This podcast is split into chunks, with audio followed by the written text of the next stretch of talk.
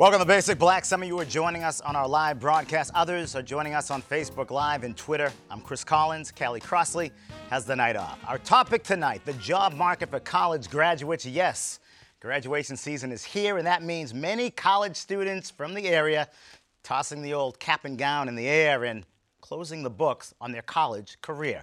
And entering the world of work, are they ready? What are the challenges and the roadblocks for students of color to be successful going forward? Joining us tonight, Executive Coach Demetrius L. Russell, founder and Managing Director, Venn Diagram Partners, LLC. Aisha Francis, Chief of Staff at Benjamin Franklin Institute of Technology. Carolyn Tidwell, Interim Acting Director of the Center for Career Development at Curry College. And Jabril Robinson, Assistant Director of Career Education and Diversity Initiatives at Boston College. Welcome to you all. Thank you. Thank you. Thank you. What a great time. You know, we're talking about four or five weeks and college is over for a lot of people entering the workforce, or at least potentially trying to Yes. enter the workforce. Carolyn, are they ready? Are they ready to go here? Some are, some are not. I would say those students who had internships and before they graduated, they're ready. They may have gotten a job offer already and they've accepted it and they were ready back in December and January. Those who are just walking into our office though today saying, gee, I'm looking for a job after graduation, they're not ready. They have not done the process of seeking an internship, which mirrors the process of looking for full-time employment after graduation. And that means preparing a resume, actually having a cover letter, letter having the experience, knowing how to interview, network, and research opportunities. So those students, unfortunately, are not going to be as prepared as those other students who have worked in terms of getting work experience through their internships before graduation. So, Jabril, what's to be done if somebody just, you know, introduces themselves to the, the process, you know, at this late date? How do you get them into the workforce seamlessly? Absolutely. You know, it definitely is a it's a difficult challenge, uh, but it's an exciting opportunity. Every student that comes into a career center is starting the uh, job search process uh, has unique strengths, unique needs. Um, I think one thing is to really encourage the student to explore. Uh, what I do often with my students, no matter where they're at in the job search process, is really engage in what we call a SWOT analysis opportunity for the student to really do in-depth analysis on their strengths, their weaknesses, the external opportunities, and the threats they may face in the job search process. Um, that combined with not only just their major, as we know many times in careers, major doesn't always coincide with the career path choice, but to really do an analysis on essentially what resources are at their disposal who are they connected to i think the networking we'll talk about probably in the show is huge who are they connected to as far as alumni of their school Sure. as far as other professionals how can we put them in touch and explore the online and offline tools to really maximize not just their their competence but their confidence in the job Sure. So as you're talking about a process. So if you're not really familiar with the process, a lot of you know those of us of color could be potentially you know first in the generation of the family to go to college. How do you get them acclimated to getting really up to speed with people they'll be competing against, you mm-hmm. know, of not of color? Sure. I think one of the ways to combat that is to start as early as possible. And at Benjamin Franklin Institute of Technology, we are uh, primarily a, a two year college.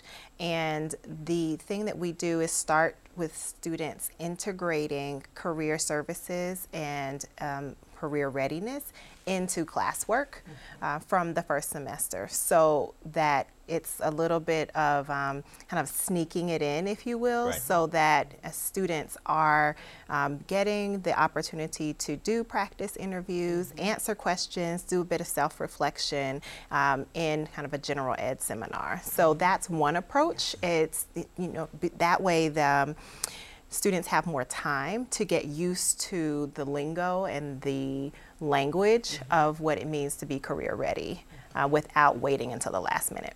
Demetrius, your career is getting people career ready after they leave college, coaching, uh, figuring things out, how to lead. What are you seeing from the college graduates as they approach the work world? Well, I would just say, it, one, it's an exciting time. Yeah. Um, it's also fraught with a lot of nervousness uh, and anxiety around what am I walking into.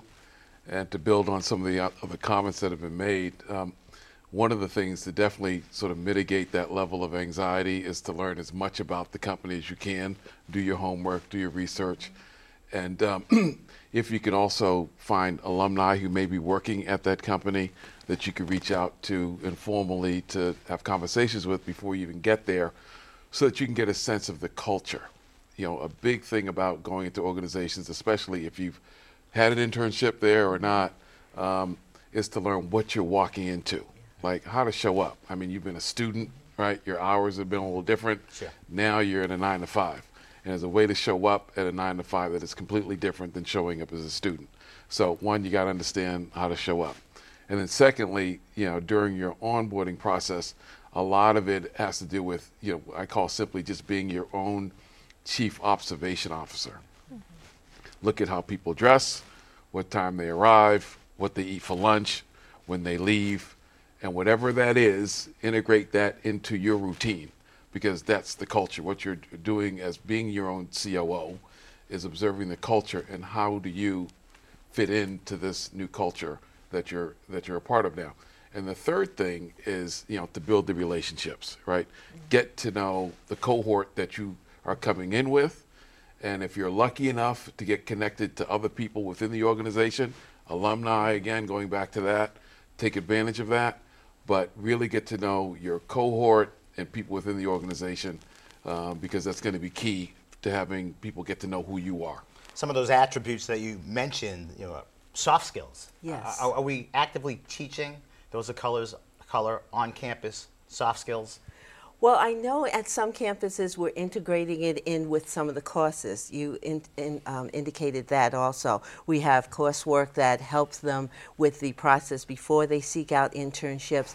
Um, at Curry College, actually, the football coaches are talking about um, providing opportunities for their players to give presentations Right. so they become comfortable in actually talking to large groups of people. So if you integrate career services throughout the entire campus, one of the biggest things, however, is you do have to make it a requirement. Students are not going to actually do an internship if it's optional because they still don't understand the value of it. They still don't understand what career services is all about. Mm. And once, if you leave it up to them, they're not actually going to do an internship. And that's where you're going to get those soft skills. You're going to have to learn how to communicate and do teamwork. And you can get that in classes, but the best time to do it is when you're actually in a work situation.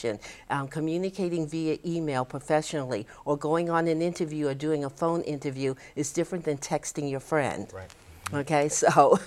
And uh, you know, I've been instrumental in starting a program at UMass Boston, and one of the biggest concerns that, you know, when we started interviewing people and talking about the program was the lack of communication skills. You know, the lack of you know being able to write a real email, a letter, as opposed to a text message. I- Are we preparing our kids on campus to be good communicators outside of social media?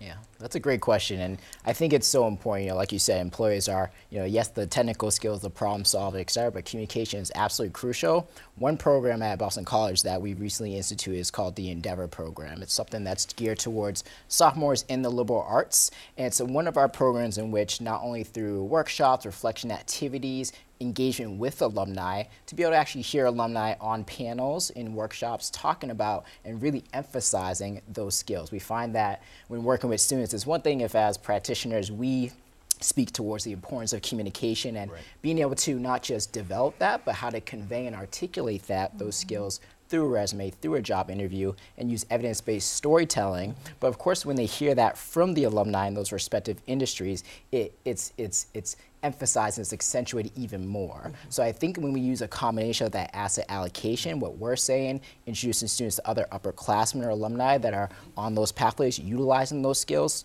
and speaking to the importance of those skills, it's important for any student, but particularly for students of color that face levels of disenfranchisement, uh, marginalization, um, and really often don't know what they don't know, particularly their first generation in the college environment. It's absolutely crucial that we have a campus beyond the brick and mortar Sure. office that really uh, reverberates the need for those skills. When I look at unemployment, you know, of those of color, and it, the, the numbers are fairly low, but they still lag considerably behind white people. Are we still in a situation where we have to do it a little bit better to get those jobs, or is that I, I rearview think- mirror stuff?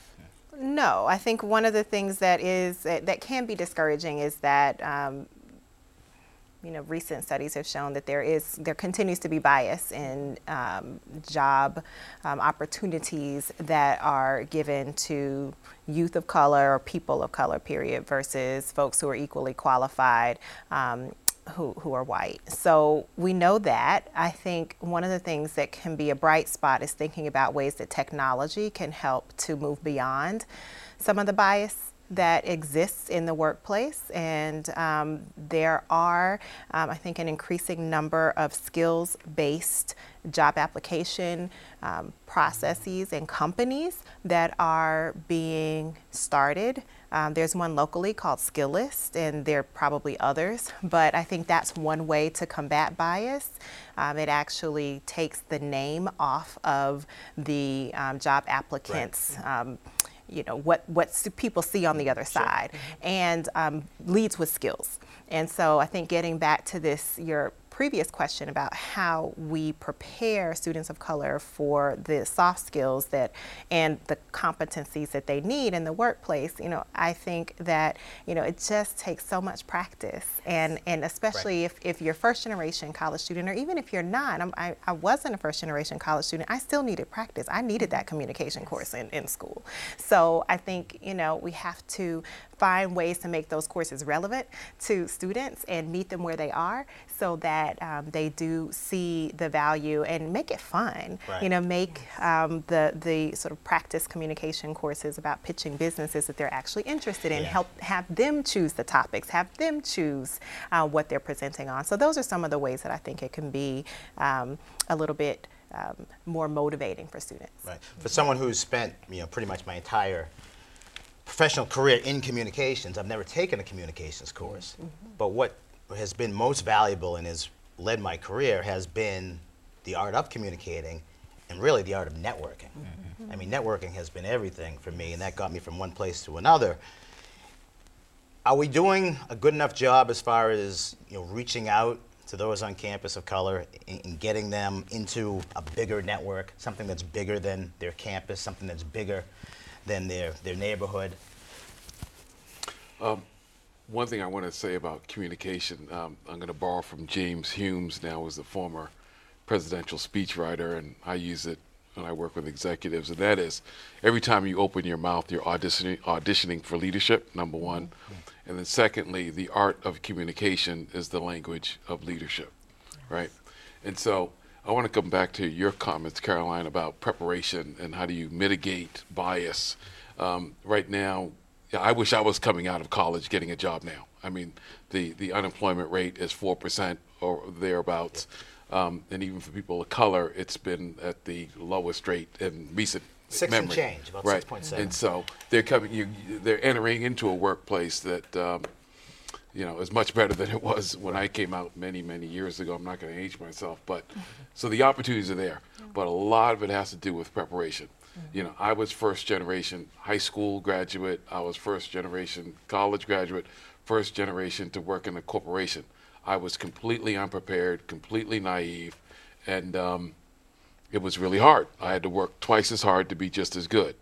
And so, you know, what I would do is, you know, as a college student now, I would begin taking advantage of whatever resources are available to me on campus, whether it's going to career fairs, going to panels like this, and asking questions of what's it like working in a corporation. It's different than anything else they will ever experience in life. And so I'm a big advocate of take advantage of what's free and available to right. you now. If I could add to that quickly too, as far as networking goes, uh, really you know utilizing those vast resources. Something I often work when I'm working with students, I do um, uh, communicate to them is thinking of networking is it's a very amorphous term for many people, particularly students that associate networking with something that's more transactional and business-like, and you just throw out cards and you're just trying to acquire contacts. I really like to work with students and help them understand that networking, instead of being viewed as a hunting tool, should really be viewed as a farming tool, proactively to cultivate relationships, both to give and to derive uh, value as well. Something um, just jumping off some of those points. Uh, most schools, most college campuses have a variety of different networking resources. Of course, we have LinkedIn, which is a really ubiquitous tool to be able to reach out to right. alumni, employers, et cetera. Um, and so working with students in the, in the weeds on that and how do you identify, how do you outreach, how do you follow up with these individuals, even on your own time ad hoc. But a great resource that career centers and campuses have are their alumni community uh, portals, their databases. And so most students don't know that unless it's taught to them, particularly if they didn't have relatives that attended the school, right. et cetera. So I think it's, it's a mixture of helping the students develop and create those new tools like LinkedIn, as well as really put them in front of those other existing offline online tools. Mm -hmm takes a lot of effort and yeah. partnerships to do that as well. what also concerns me is the direction as far as the, the majors that we're selecting. Mm -hmm. You know, you look at technology, we're, we're underrepresented. Mm -hmm. uh, you look at finance and business, underrepresented. Mm -hmm. Are we doing a good enough job getting the degrees that we need to, to get the right jobs? I think um, what needs to happen also with employers also, but we need to also um, coach our students to realize that it's not necessarily what you major in, is what you have the skills to do. So sometimes a student can be, let's say, a sociology major, but they have very strong skills in the IT area, and if they do an internship in the IT area, that will change their focus in terms of what opportunities will be available for them after graduation. In other words, your major does not equate to what you're going to do sure. after graduation, although many and students and everyone thinks that that's what's going to happen. We have students sometimes who are in communications, they'll go to a career fair and they say, there's no employer here for me. I'm going, but the hospital is looking for a communication right. major. The hospital is looking for an IT major. They somehow narrowly, myopically think that their major equals what the type of employer they need to go to. And we try to get them to understand that they can combine their passion, if you're interested in sports and basketball and you're an IT major, you can still work with those folks in basketball and sports because all those folks need IT majors to work all those computers, et cetera, et cetera. So just expanding their idea in terms of what they can do in terms of their majors. Yes, there are going to be some majors that you need to actually major in, like nursing and education, where you're going to have to have that degree in order to do that kind of specific work, mm -hmm. or mm-hmm. mechanical engineering engineering or, you know, chemical engineering or biology. But the other majors are a little bit fluid and it's what you are going to be doing in terms of work experience before your graduation that's sort of going to slide you into the opportunities after graduation. Aisha, are you concerned about the, the current graduating class? Um, at, at our college, I'm, I'm not. I, I think one of the um, good things about um, uh, the preparation that happens at Benjamin Franklin Institute of Technology is that it is very hands-on. So our students are um, in labs that give them on the job training, if you will, and we, as much as possible, endeavor to seek uh, paid internships and paid work experiences for our students. The majority of our students are students of color, majority are first generation college students, and uh, fully Pell eligible. So we know that they're, they're also working, that um, in order to get job relevant or um, work experience is relevant to their major, we need to help them provi provide that for them in a way that's paid. And I think the other thing that I would say is that um, we are a technical college, right. and so there is high demand for all of the majors that we have. We don't uh, produce students in areas where there isn't high demand. Um, and so as a result, we have 80 to 90% job placement rate or um, students choosing to go and, and further their education. So um, you know, it's a, a, matter of students understanding where we do see a challenge is them understanding the opportunities that are before them so that more students will come um, and, and take advantage of, of the sure. opportunities in technical fields. And once we get those jobs, how do we get to a position of leadership? And then once we get into a position of leadership, how do we work effectively if we really haven't been trained to do such? It's a great question. Um, I could think of a couple things that I'll just, you know, mention from a thematic standpoint. Uh, one is relationships, and when I work with clients, you know, I give them a model that I've come up with called the FCT model, and that is you know build familiarity with folks, uh, and then the C is for comfort and chemistry, and then the T is for trust. And I define that in two ways. One, it's the trust that you're going to do the right thing always, no matter what, right? And then the other aspect of it is to deliver results that are consistent with the values of that organization in a way that exceed expectations.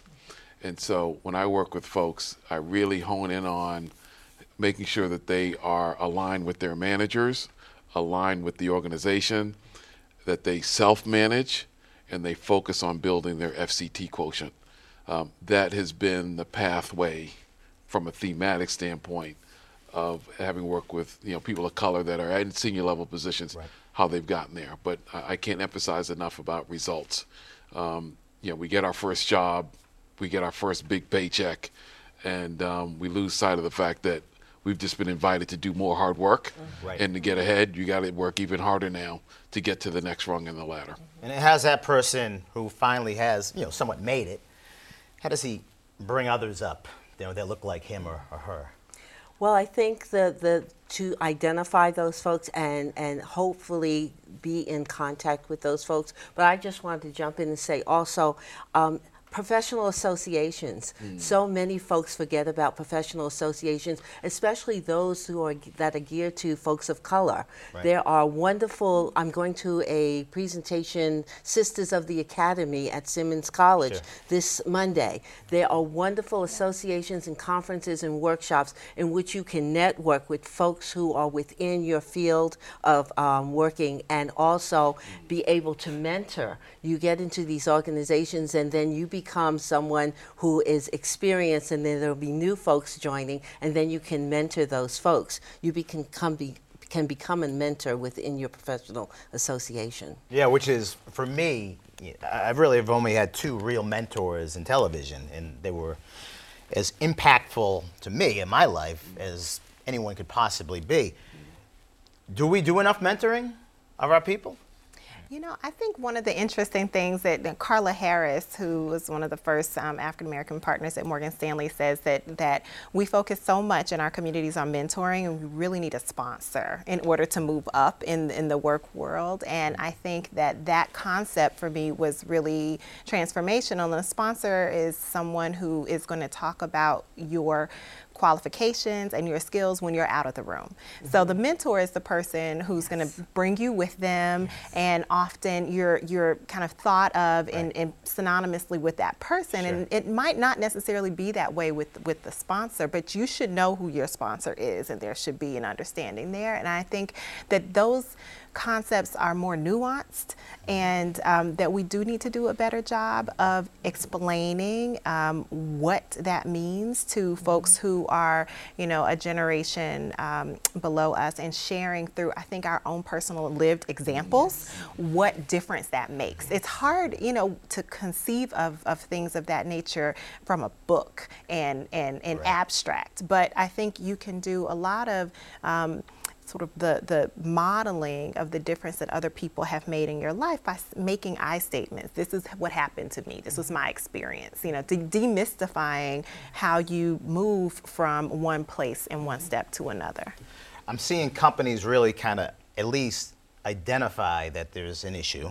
I'm not sure if it's if it's making strides. You know, I, I'm very close. You know, in my my other work in finance, you know, some of the finance companies all seem to have a director of diversity and inclusion, but it always seems to be such a struggle for them to to get you know a, a significant population of color into the workforce, mm-hmm. and I think that's I think that's frustrating for them. So I'm again great that they put somebody in that position and identified the problem, but still, it's a problem in. So I guess my question would be: Are we giving those companies enough opportunity or enough candidates of color that fit these jobs? Yeah, I'm happy to address that. I focus on that with a lot of companies, and you know, I would say that um, I haven't met a company that is not looking and starving and thirsty for talent of color. Yeah. You know, they'll say to me, if if I had a nickel for every time a chief diversity officer or a talent acquisi- a talent acquisition officer said to me, "My gosh, if we could only find you know these you know these talented people of color." um, I'd be a very rich man. And so the issue is not in um, their wanting to do this. It's really of, sh- of creating a culture within their own organizations so that it becomes attractive to us, right? And Yes. so unless I pe- unless I see people that look like me that are reflected at different levels within the organization, including the top of the house, right? And I know that there's sponsorship. I know that there's mentorship. I know it has a, it has employee resource groups that you pointed out earlier um, that I can join to feel like I belong. Um, then I'm not going to go with that company. I'm going to go with this company. And so it's a matter of the companies making sure that they create the type of organization that's going to attract talented people of color. And end of the day, it comes down to culture. Yes. You mm-hmm. know, if you're in a culture that you don't want to be or you feel uncomfortable, you know, you're not going to engage, you're not going to jump in, you're not going to go to work there. Great conversation. I appreciate everybody staying. It's been fun. As always, it's the end of our broadcast show. Thanks to all our guests. Great panel tonight. Thanks for joining us. Stay with us as we continue our conversation on Facebook Live and Twitter.